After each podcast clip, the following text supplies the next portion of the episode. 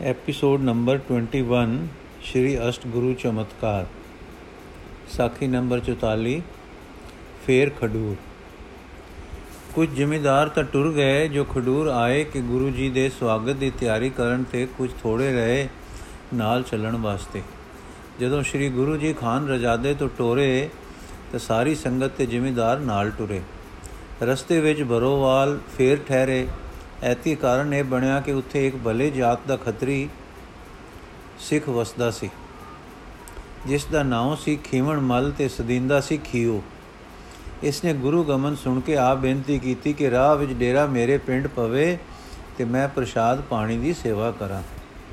ਇਹ ਬਿਨੇ ਮੰਨ ਕੇ ਸ੍ਰੀ ਗੁਰੂ ਜੀ ਬਰੋਵਾਲ ਠਹਿਰੇ। ਖੀਓ ਨੇ ਸੇਵਾ ਕੀਤੀ, ਸਾਰੀ ਸੰਗਤ ਪ੍ਰਸ਼ਾਦ ਛਕ ਕੇ ਪ੍ਰਸੰਨ ਹੋਈ। ਸ੍ਰੀ ਗੁਰੂ ਅੰਗਦ ਦੇਵ ਜੀ ਨੇ ਉਸ ਦੀ ਜਾਚਨਾ ਪਰ ਅਸ਼ੀਰਵਾਦ ਦਿੱਤੀ। ਸੁਖੀ ਰਹੋ, ਧਨ, ਧਾਮ, ਸੰਤਾਨ ਸਹਿਤ ਫਲੋ ਫੁਲੋ। ਦੱਸਦੇ ਹਨ ਕਿ ਇਸ ਤੋਂ ਮਗਰੋਂ ਖੀਓ ਦੇ ਘਰ ਸੰਤਾਨ ਹੋਈ ਤੇ ਵਧਿਆ ਫੁੱਲਿਆ। ਪਹਿਲਾਂ ਇਸ ਦੇ ਸੰਤਾਨ ਨਹੀਂ ਸੀ। ਫਿਰ ਸਤਿਗੁਰੂ ਜੀ ਖਡੂਰ ਆ ਪਹੁੰਚੇ। ਪਿੰਡ ਦੀ ਸਾਰੀ ਵਸੋਂ ਨੇ ਅਦਬ ਤੇ ਪਿਆਰ ਨਾਲ ਸਵਾਗਤ ਕੀਤਾ। ਆਪਣੇ ਘਰ ਡੇਰੇ ਲਾ ਦਿੱਤੇ। ਉਹ ਪਹਿਲੀਆਂ ਰੌਣਕਾਂ ਲੱਗ ਲੱਗ ਗਈਆਂ। ਸਭ ਤੋਂ ਪਹਿਲੀ ਖੇਲ ਜੋ ਵਰਤਾਈ, ਸੋ ਸੀ ਪਿੰਡ ਵਾਸੀਆਂ ਤੋਂ ਪਾਪ ਨਿਵਰਤੀ ਕਰਾਉਣ ਦੀ। ਪਿੰਡ ਵਾਸੀਆਂ ਘਰ ਪ੍ਰਤੀ ਮਾਇਆ ਇਕੱਠੀ ਕਰਕੇ ਇੱਕ ਜਗ ਦਾ ਉਦਮ ਕੀਤਾ। ਦੋ ਦਿਨ ਸਾਰਾ ਪਿੰਡ ਲੱਗਾ ਰਿਹਾ। ਬਾਣੀ ਦੇ ਪਾਠ ਹੋਏ, ਸਾਰੇ ਜੁੜ ਕੇ ਅਰਦਾਸ ਵਿੱਚ ਲੱਗੇ ਕਿ ਜੋਗੀ ਦੀ ਕਲਿਆਣ ਹੋਵੇ, ਪਿੰਡ ਦਾ ਅਪਰਾਧ ਬਖਸ਼ੀਵੇ ਤੇ ਅੱਗੋਂ ਨੂੰ ਸੁਮਤ ਦਾਨ ਮਿਲੇ। ਇਸ ਯਗ ਦੇ ਕਾਰਜ ਵਿੱਚ ਸ੍ਰੀ ਅਮਰਦਾਸ ਜੀ ਵੀ ਪ੍ਰਬੰਧ ਵਿੱਚ ਲੱਗੇ ਰਹੇ। ਪਿੰਡ ਦੇ ਨਿਸ਼ਚੇ ਤੇ ਵਿਚਾਰ ਵਿੱਚ ਵਟਾਂਦਰਾ ਆਇਆ। ਗੁਰੂ ਘਰ ਤੇ ਨਿਸ਼ਚਾ ਹੋ ਖੜੋਤਾ। ਸਿੱਖੀ ਮਾਰਗ ਪਰਵਿਰਤ ਹੋ ਗਿਆ।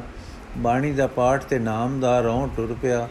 ਬਾਣੀ ਨੇ ਮਤਾਂ ਵਿੱਚ ਉਜਲਤਾ ਲਿਆਂਦੀ ਤੇ ਵਿਚਾਰ ਬਖਸ਼ੀ। ਨਾਮ ਨੇ ਭਰੋਸਾ ਬਖਸ਼ਿਆ ਤੇ ਆਤਮ ਸਤਿਆ ਕਾਇਮ ਕੀਤੀ।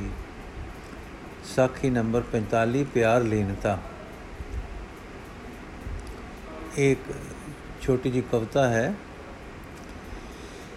ਖਿੜੀ ਸੁਹਾਵੀ ਰਾਤ ਤਾਰਿਆਂ ਜਗਮਗ ਕਰਦੀ। ਆਏ ਬਸੰਤੀ ਰੁੱਤ ਪਏ ਨਹੀਂ ਗਰਮੀ ਸਰਦੀ। ਨਗਰ ਖਡੂਰੋਂ ਬਾਰ ਆਏ ਤਪਿਆਣਾ ਜਿੱਥੇ ਚੁੱਪ ਚਪਾਤ ਜਾਏ ਬੈਠ ਗਏ ਸਤਗੁਰ ਉੱਥੇ।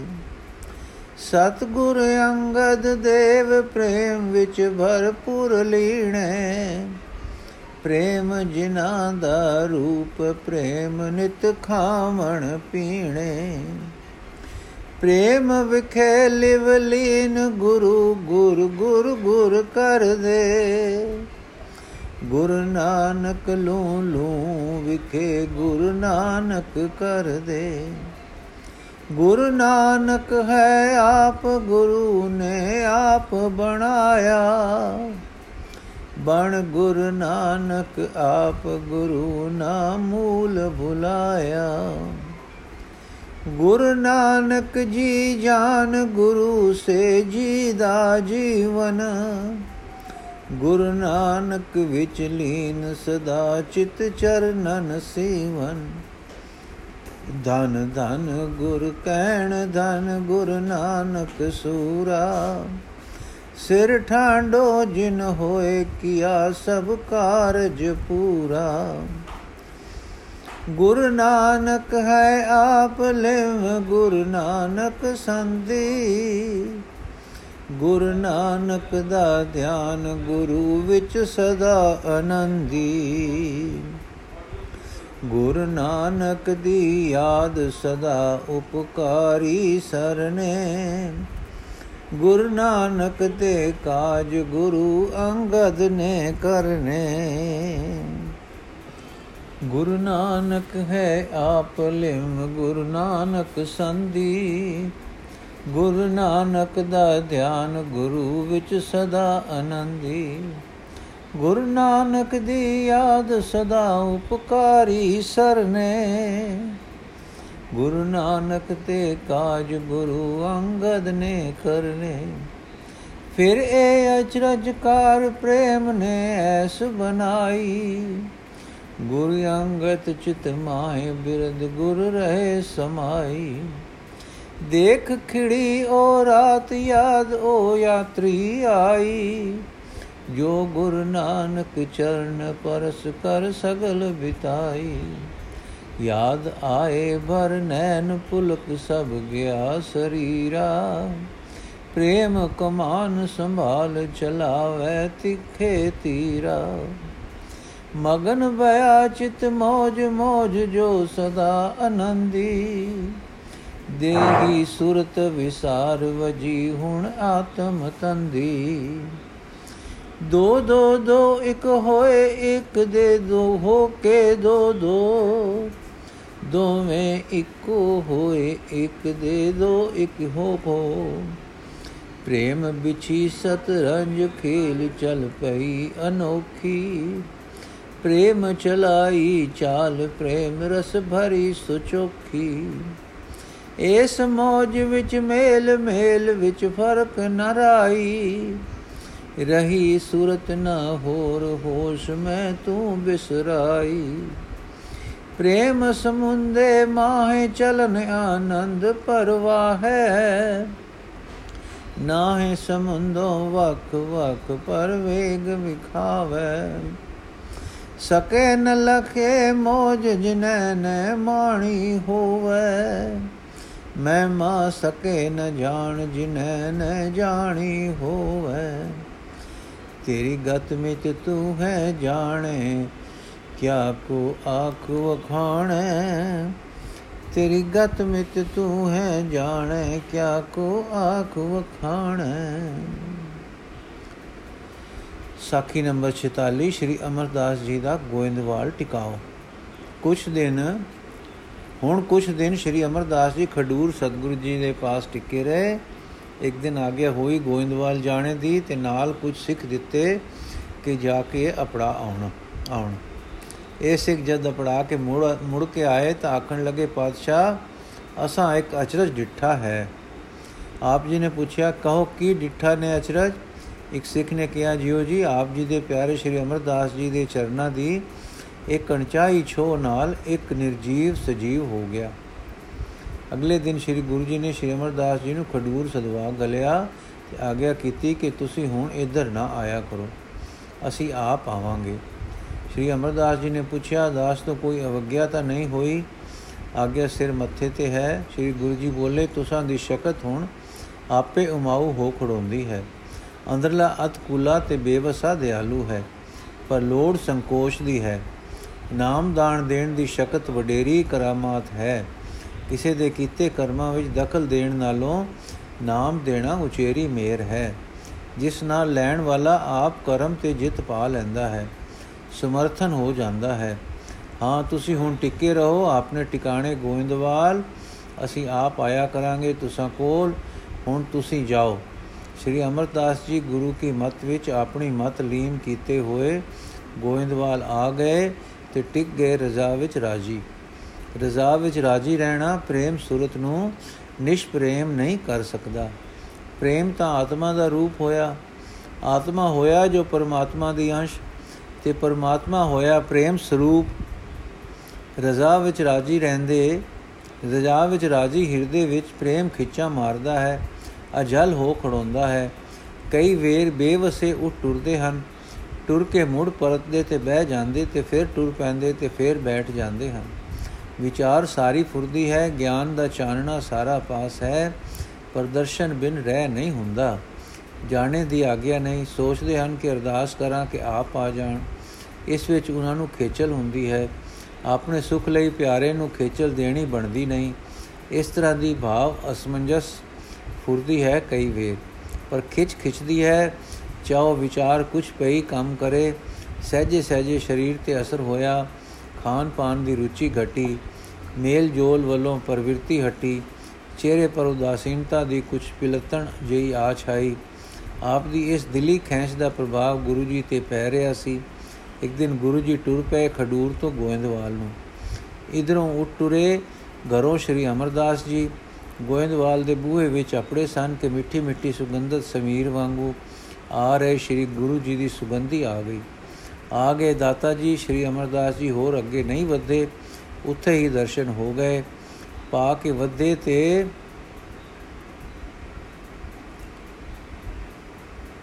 ਬੇਬਲ ਹੋ ਕੇ ਡਹਿ ਪਏ ਤੇ ਲਿਪਟ ਗਏ ਚਰਨਾ ਕਮਲਾਂ ਨੂੰ।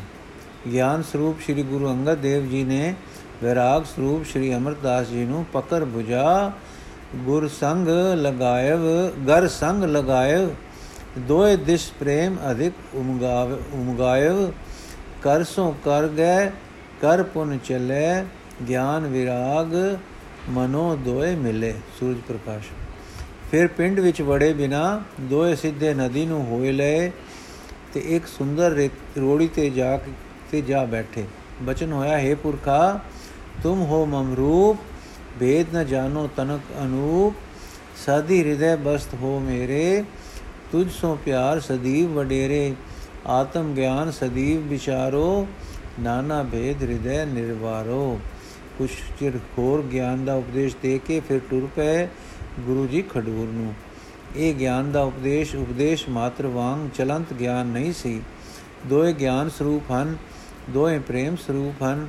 ਪ੍ਰੇਮ ਦੁਵੱਲੀ ਖਿੱਚ ਕੇ ਮੇਲ ਵਿੱਚ ਲਿਆਇਆ ਤੇ ਮਿਲ ਕੇ ਜੋ ਗਿਆਨ ਗੋਸ਼ਟ ਹੋਈ, ਉਹ ਗਿਆਨ ਪ੍ਰੇਮ ਸਰੂਪ ਹੁੰਦਾ ਹੈ। ਪ੍ਰੇਮ ਵਿਹੂਣੇ ਗਿਆਨ ਬਾਬਤ ਪੰਚਮ ਗੁਰੂ ਜੀ ਦਾ ਵਾਕ ਹੈ, ਅਤ ਸੁੰਦਰ ਕੁਲੀਨ ਚਤੁਰ, ਮੁਖ ਗਿਆਨੀ ਧਨਵੰਤ, ਮਿਰਤਕ ਕਈਐ ਨਾਨਕਾ, ਜੇ ਪ੍ਰੀਤ ਨਹੀਂ ਭਗਵੰਤ।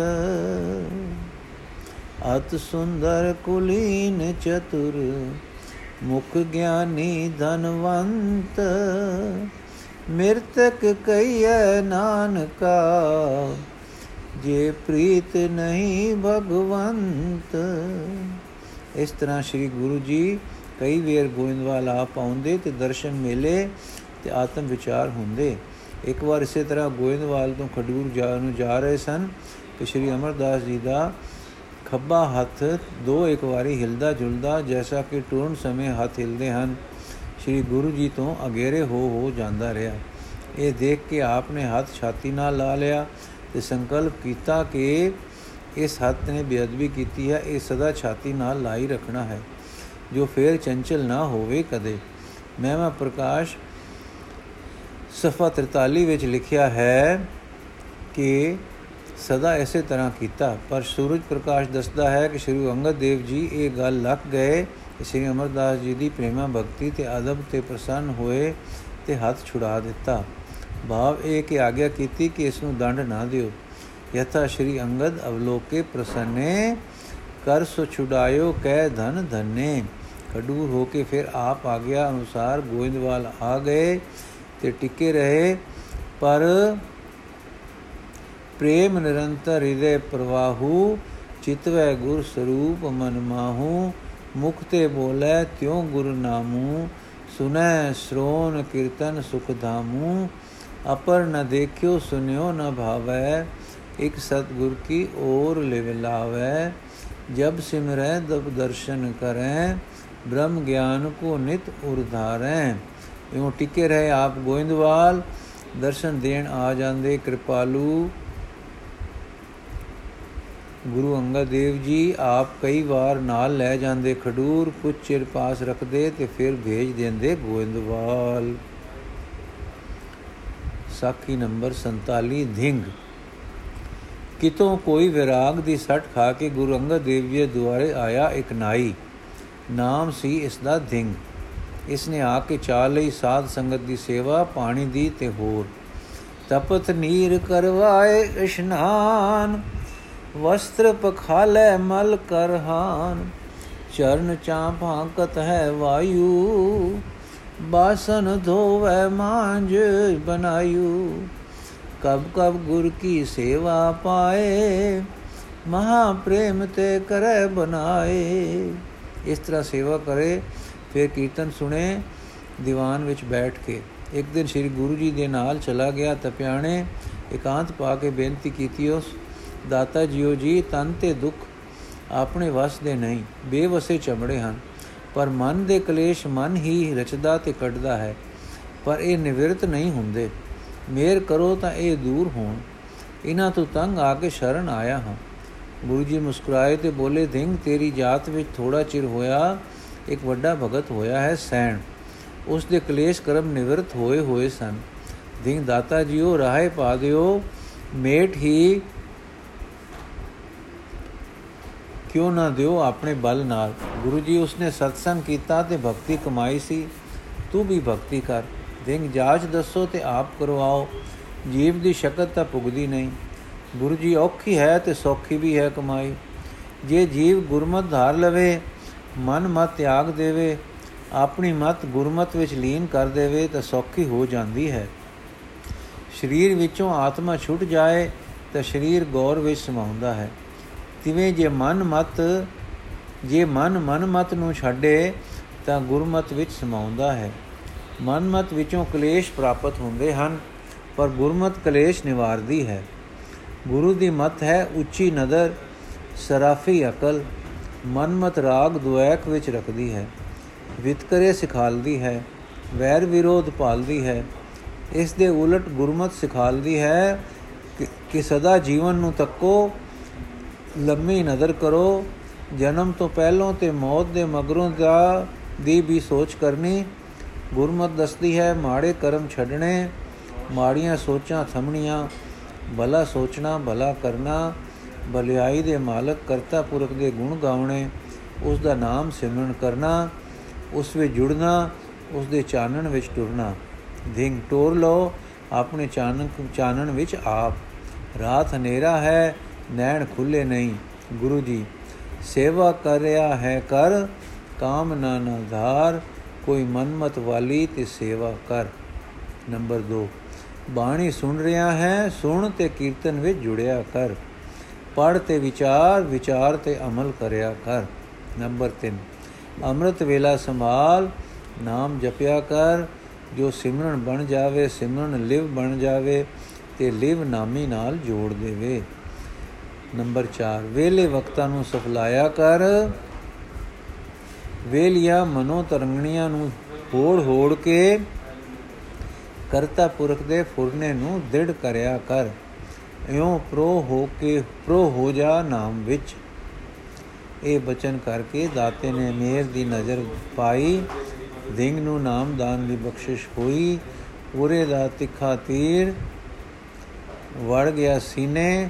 ਉੜ ਗਿਆ ਕਾਲਜੇ ਮੁੜ ਗਿਆ ਮਨ ਬਾਹਰੋਂ ਅੰਦਰ ਨੂੰ। ਨਾਮ ਰੰਗ ਰਤੜਾ ਹੋ ਕੇ ਮਨ ਨੂੰ ਰੰਗ ਗਿਆ, ਆਤਮ ਸੁਖ ਵਿੱਚ ਆਪ ਤਰਿਆ। ਤਾਰਿਓ ਸੋ ਪਰਿਵਾਰ ਨੂੰ ਤੇ ਤਰੇ ਕਈ ਉਸ ਦੇ ਸੰਗੀ। ਭਾਈ ਗੁਰਦਾਸ ਦੇ ਲਿਖੇ ਉੱਚ ਸਿੱਖਾਂ ਦੇ ਨਾਵਾਂ ਵਿੱਚ ਆਪ ਦਾ ਨਾਮ ਵੀ ਅਮਰ ਲਿਖਿਆ ਗਿਆ। ਵਾਹਿਗੁਰੂ ਜੀ ਕਾ ਖਾਲਸਾ, ਵਾਹਿਗੁਰੂ ਜੀ ਕੀ ਫਤਿਹ। ਅਗਲੀ ਸਾਖੀ ਕੱਲ ਪੜਾਂਗੇ ਜੀ।